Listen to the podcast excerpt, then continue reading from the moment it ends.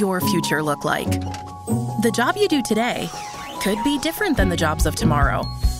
Some see this as a challenge. At UCF, we see opportunity. A chance for you to grow your knowledge and strengthen your skills from anywhere life might take you. With in demand degree programs and resources for your success, UCF Online can help you prepare for the future and all the possibilities that come with it.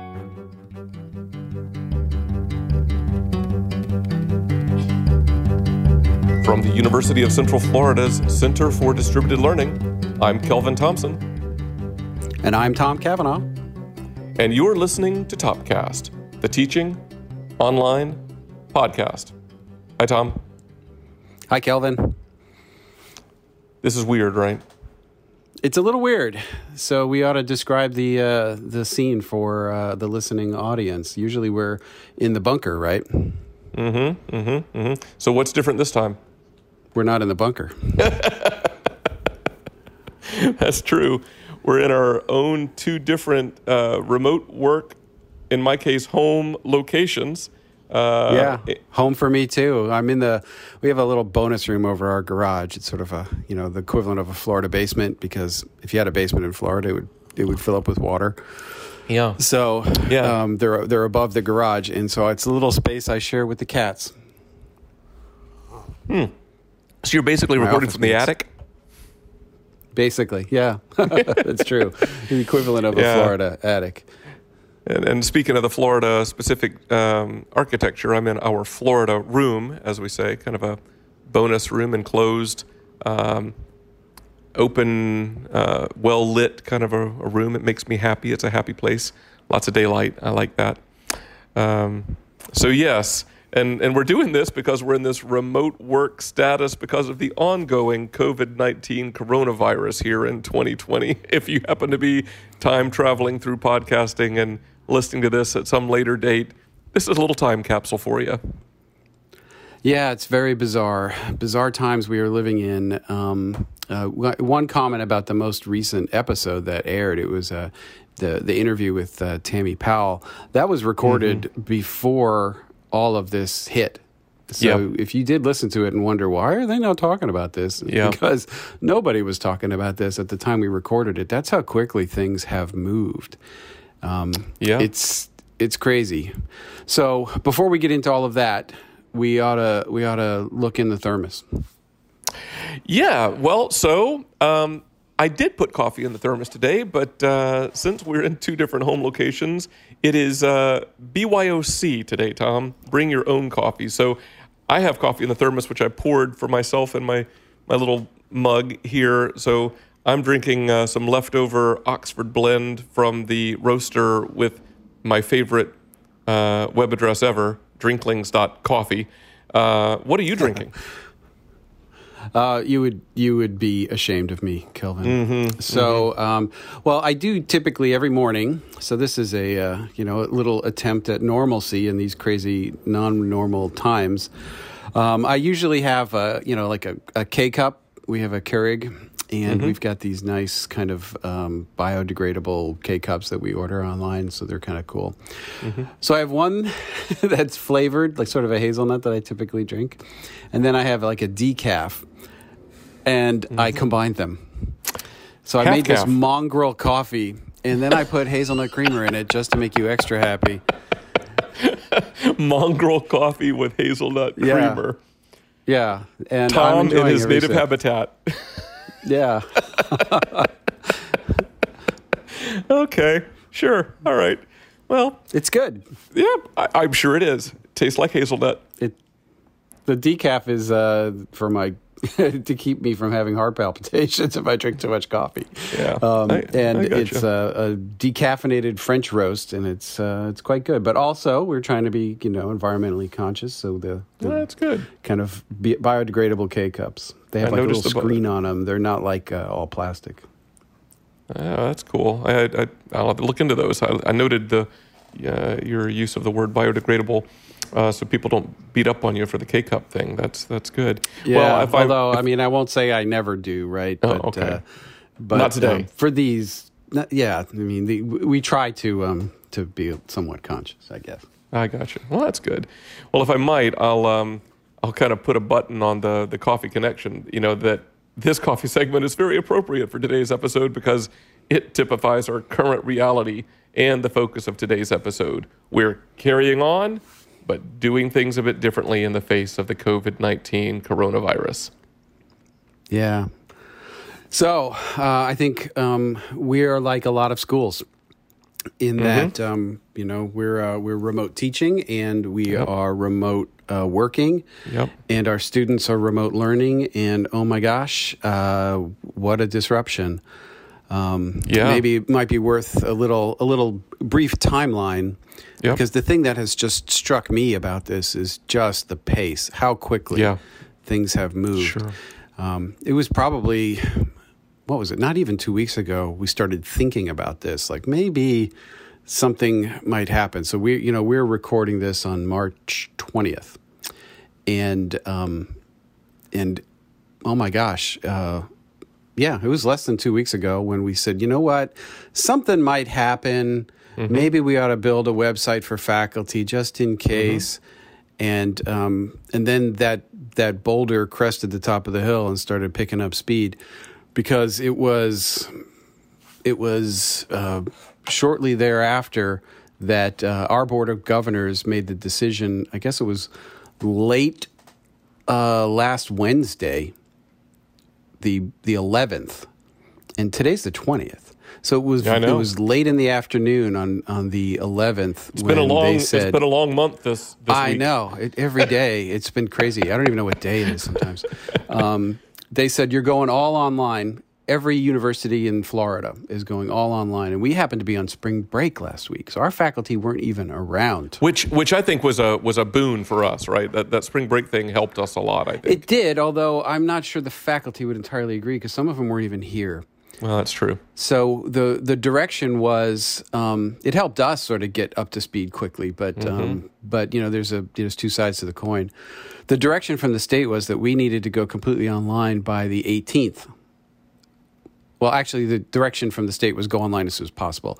We, as a university, said the 18th, which was Wednesday. So basically, we had two days after spring break to get everybody up to speed. And, you know, we had hundreds and hundreds of sections that were not online that Right. needed to be put online. We had to expand a, um, a an enterprise uh, video conferencing license that Yep. was not at an enterprise level. Right. We uh, we had to get um, uh, everybody kind of uh, uh, organized on how we were going to handle support across the entire division because not everybody is responsible for support, but they are now. And um, and then we're we're literally two days into remote teaching Yep. and learning and work and working. And uh, knock on wood, so far so good. I, I've just been totally uh, amazed at how the staff has responded Yeah. and stepped up. Um, you know, emails flying around at midnight, and people in Oh, the yeah. support thread that we've got in Microsoft Teams, and I don't know. It's it's just been um, it's been stressful, crazy, and um, certainly not anything I would want. But I've also been uh, just really gratified at how the team has pulled together. I don't know if you had any impressions on on our first like couple days of this. Yeah, I I, uh, I agree with that. And um, again, to be clear, at the time of this recording, we are two days into it. It seems like we've been doing it for about a month or more. I know. we're two days into it. Uh, what we call Operation Keep Teaching here at uh, UCF. Uh, we found that phrase on uh, Indiana University's website, and like a lot of institutions, it looks like uh, really resonated with us. So keep keep teaching, keep learning, keep keep working, and uh, I guess just to comment on this that uh, we spoke about in episode 61 this this idea of teaching operations being disrupted and that's become a reality um, as we've been disrupted by a global health crisis and our online tools and techniques have been enlisted to ensure instructional continuity. And so just to be clear about this in this episode and maybe maybe at least uh, once a month in our episodes going forward in the spirit of commiseration and carrying on we thought we might share some of our experiences with remote teaching thus far, the good and the bad, and uh, share also some of the experiences of our colleagues with whom we've been interacting, just to uh, help us keep focused on on moving forward and, and staying sane and, and and hopefully improving a little bit. The plan right now is to keep going with our 2020 experiment of two episodes per month. Um, however, for as long as this whole remote teaching thing lasts, we'll probably uh, focus in the first episode of the month, that first Monday episode, explicitly on some aspect of this remote teaching thing. And then on the middle of the month and the third Monday episodes, we'll continue to feature our guest interviews. We'll probably comment uh, a little bit in our intro or wrap up, but we're going to try to, again, have some sort of degree of normalcy in carrying on with the the um, the broader topics uh, that are our general focus in this podcast because you know life goes on. So in this first uh, episode in this little mini series, we thought we might frame um, this kind of front lines of remote teaching uh, reflective report around some lessons learned principles on which we can comment with anecdotes from both our institution and um, those of, of others. So just that's all kind of a preamble if you don't mind. Yeah, makes sense. So where do you want to start? Well, um, can I start with? I'll throw it out there. You're probably sick and tired of me saying this, but I just can't say it enough because I don't care if I make people sick and tired. Here's a here's a principle that I want to uh, just just put out squarely. Don't confuse short-term online delivery of face-to-face classes with actual online teaching, and don't let others conflate the two. Yeah, yeah, um, totally agree. And uh, there have been there have been some articles in the press about this, and certainly within our sphere, uh, and probably the same sphere of those who who listen to this. There's been a lot of Twitter conversation about it, and um, yeah, we we totally agree that uh, what's happening now in most cases. So, I mean, I described the timeline. In some cases, when faculty came back from spring break, they had two days yeah. to get, say, four classes up online give me a break that you're going to have you know a, a, super well thought out pedagogically rich interactive you know online course in two days. It, it, of course and, not. and do it four times, right? Because that's what your yeah. load is that semester. It's just not going to happen. No. So we have defaulted to the um, here's a web conferencing platform. Here's how you use the LMS to do announcements and assignments and create discussions and just do the best you can. And if you need to just lecture during your normal Tuesday, Thursday, 10 o'clock in the morning time slot, do that and just make sure you record it in case students can't make it for whatever reason.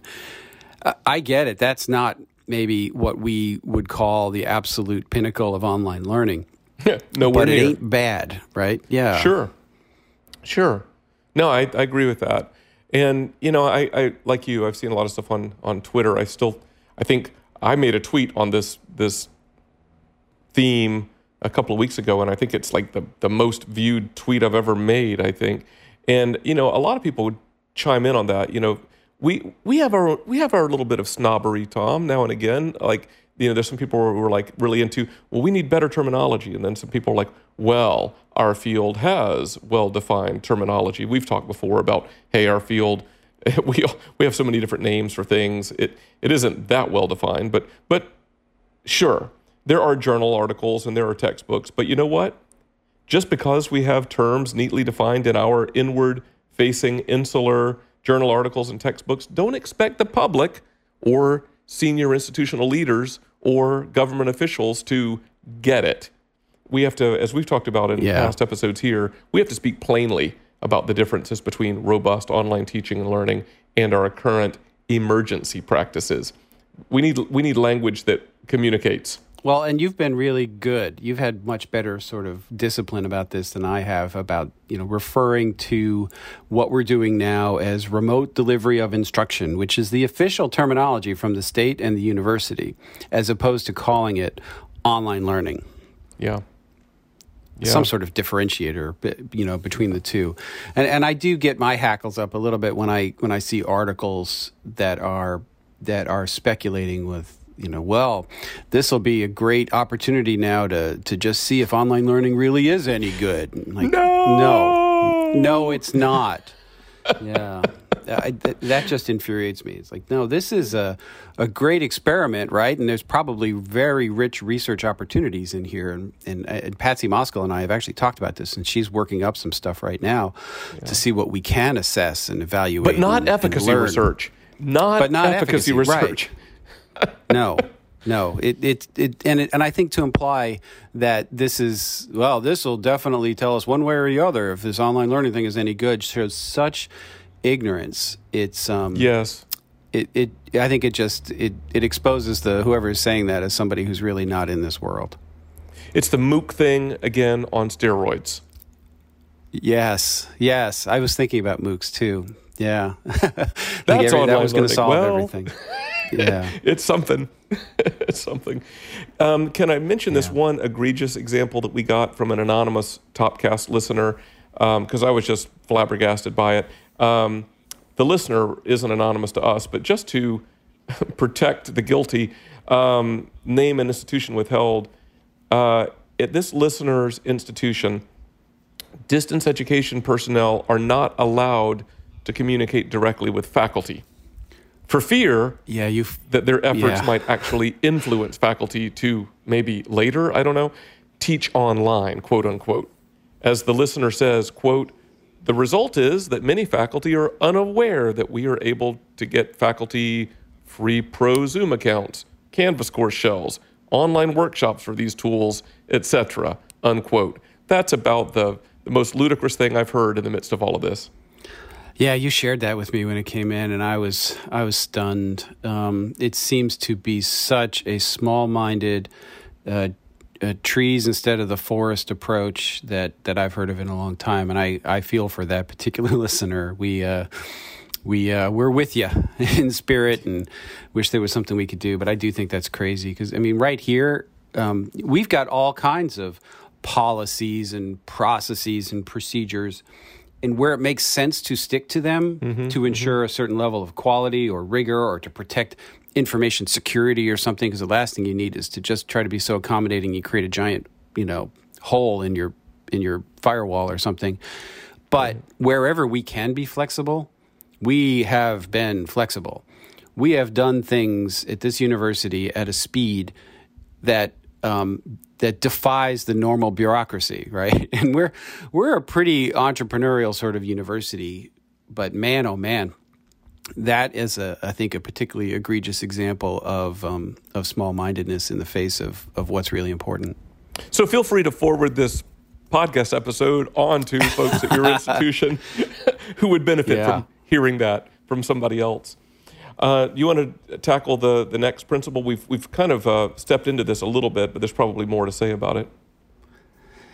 Yeah. So the idea is that um, you want to make sure that you have a, as smooth a path as possible for faculty to do what's easiest for them in the short term. And I did sort of allude to that by saying, mm-hmm. um, you know, we just we want to get faculty up and and mm-hmm, productive mm-hmm. as quickly as possible, so that they don't lose course momentum, their students don't lose momentum as much as can be reasonably you know done um, whether that's um, you know putting content into the learning management system assignments and uh, announcements uh, discussions um, making sure that you've got your gradebook set up um, and and then um, you know integrating a like a web conferencing platform into that so that um, you can do those those live or and or recorded lectures you know basically give the faculty uh, a set of tools recognizing that that not every faculty is going to need every single tool in the mm-hmm. in the toolbox and it's actually something i think we've struggled with a little bit here we've tried to mm-hmm. to find the right balance but we do have a really uh, fantastic team and a, a, pretty big toolbox for faculty mm-hmm, mm-hmm. and for faculty that haven't really used it before to just mm-hmm. put up a website and say, here's all the stuff you can do is a little overwhelming. It's like being handed some professional, um, you know, contractor's toolbox eh, when you've never even hammered a nail before. And you, you right. wouldn't know what to do with, oh, what's this thing, this level with the bubble in it? You know, you wouldn't know what to do with it. So I do think um, having all those tools, avail- tools available, but, but giving faculty some guidance, take them by the hand yeah. a little bit, and and maybe you know ask them a few questions like, what are you trying to accomplish? And okay, then use this and and don't worry about the rest of it right now. Just use yeah, this yeah. for a week or two, and then you want to start layering in some complexity. We can talk. Yeah, yeah, I think that's right. And and thinking about uh, as much as possible from the the target faculty member, you know, non-online past experience faculty member's perspective. What's the most likely uh, sequence of events, right? And that influences the guidance. Like one of our instructional designers, John Raible, early on said, "Well, seems like faculty have to be able to provide some content, whether that's documents or video recording. They want to be able to give some tests. You want to be able to get stuff into the grade book. you know, how do we help them be real clear about that? And I think that's there's some wisdom in that.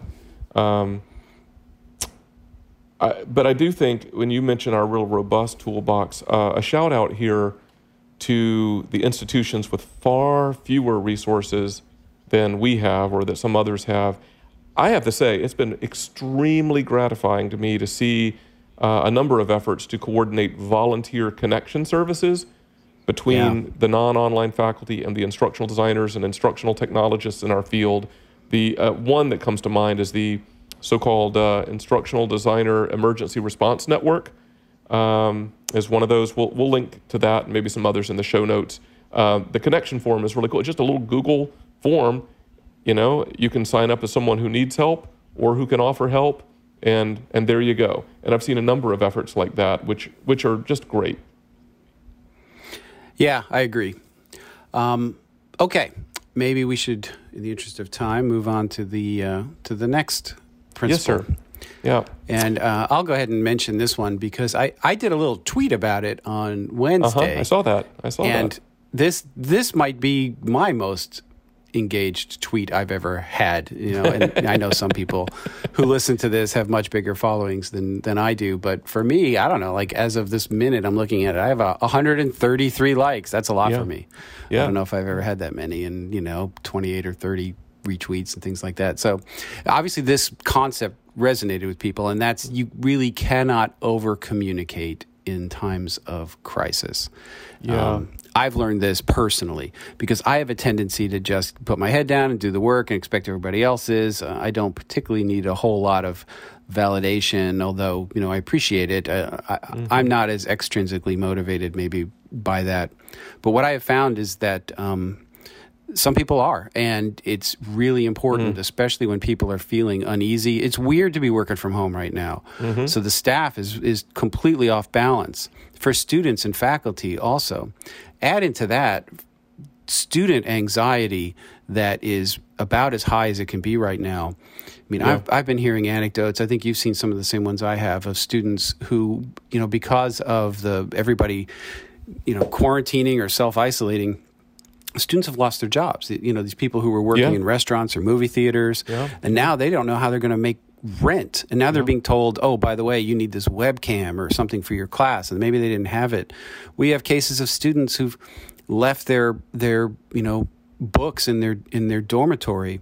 My son is a is a sophomore at another state university, and, and he and his girlfriend drove over to to the campus, which is about an hour and a half from where we live right now, because she had left her computer in the dormitory. Mm. and she had to get it and, and they're going to be online like we are for the rest mm-hmm, of the mm-hmm, semester. Mm-hmm. and actually for into the summer if they take summer classes.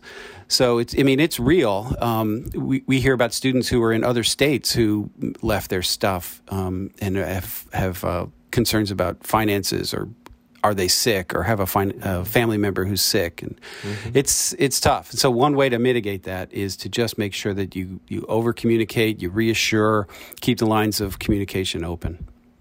And that's at multiple levels right? There's multiple audiences involved multiple channels that are involved. I know you are constantly it seems like to me from the outside looking in in some conference call with uh, senior university leadership coordinating from there and within our division and and within the Center for Distributed Learning, and then you know with faculty outward facing, uh, student uh, communications. We have workshops. We have email campaigns, LMS announcements, uh, meetings, video messages, um, individual personal emails and phone calls. I mean, all that stuff is is going on, and it could be overwhelming. But I think one of the things I've been paying attention to is is the wisdom of unwavering direction is how I'm thinking of it, uh, balanced with the communication of new and relevant information. Yeah, and even from a more a macro level, um, it, like from the university level. So the university yep, is yep. trying to get some of our message out, and uh, like as you know, yesterday morning. I was interviewed by literally every TV station and several radio stations in town. Um, yeah. I was all over the news last night, and I, and I think it's the university trying to say, um, look, um, the, the the business of the university continues in a but in a different way. We know how yes. to do this. You know, it, it don't worry. Um, unfortunately, that story got quickly overshadowed by the fact that UCF mm-hmm. announced we had our first COVID nineteen case, a student yeah, uh, yeah, who's, yeah, who's recovering. Um, right now, so um, you know, it, even so, you got to kind of keep communicating the the good news uh, where possible and try to keep encouraging folks. That's right. No, that's right. And I guess this communication piece for me goes right into our last, I guess, uh, principle um, for for this conversation, uh, which really speaks to the the human dynamics involved here. Right?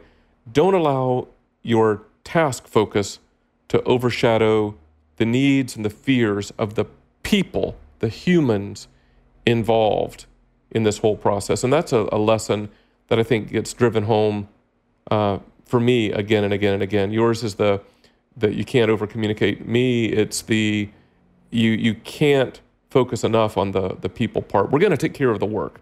You know, we have great people. The work's going to get done, but we you can't underestimate the the the fears, the needs, the insecurities, the the variables. So there's there's a lot to say about that, and very little time uh, to uh, to say it, I guess. But I, for me, I'll just say the the human emphasis should exist within our internal teams, and it should be cultivated in interactions with faculty and students. And I think of this as a grounding our work in empathy. Is how I'm thinking of this. Yeah, uh, totally agree. You know, I think back to sort of Michelle Pacansky Brock's uh, humanize online learning mm-hmm. um, work, and um, I think this this is consistent with with you know her research and and what she has been promoting for so long. Yeah, maybe we'll link to some some tweets that I've been kind of curating um, on the show notes here. Like, um, I love I don't know if you've seen all these, but the empathy based principles in the revised uh, syllabi, like for instance, Professor Brandon Bayne from University of North Carolina uh, has posted something like that. He, he synthesized and put it out there and shared it in a Google Doc, and people have been applauding that. Like, you know, it's it's high level stuff. Yeah, we're going to try to do our best with the course, but you know what? We're going to be gracious to each other. We're going to be uh, we're going to do the best that we can. We're going to pay attention to each other. Those kind of that's wonderful.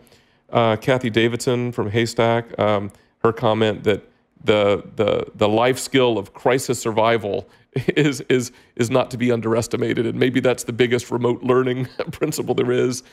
Uh, Josh Eyler's championing of honesty and vulnerability between faculty and students, those kind of voices I have just really appreciated amidst all the other messages uh, that are floating around out there. Yeah, yeah, I, and I saw. I think you may have seen the same message from a one of our instructional designers forwarded from a faculty member who kind of shared her her first experience. Um, I think it was from Tuesday night. It was even before we were officially online. She held a, a class in a video conference format, live, synchronous. And she has, I want to say, over 250 students in, in that particular class, and uh, about 100 showed up. And, and I don't think she did any instruction.